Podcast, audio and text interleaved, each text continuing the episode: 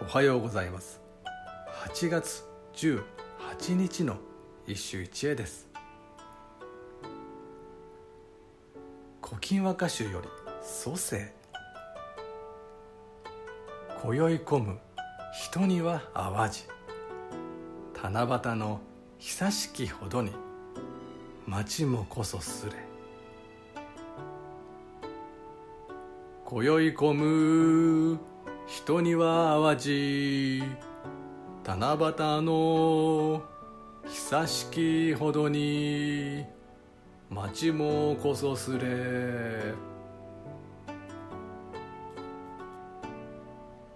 今日の七夕の歌も古今集また蘇生法師らしい一首だ。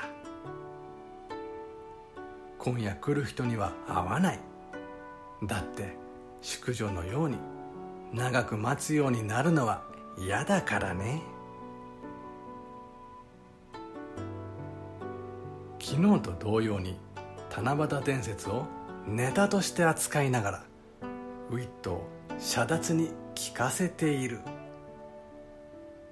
和歌というと上手がまず連想されるかもしれないが実のところこの最初の直線集は理智で滑稽が主流をなす。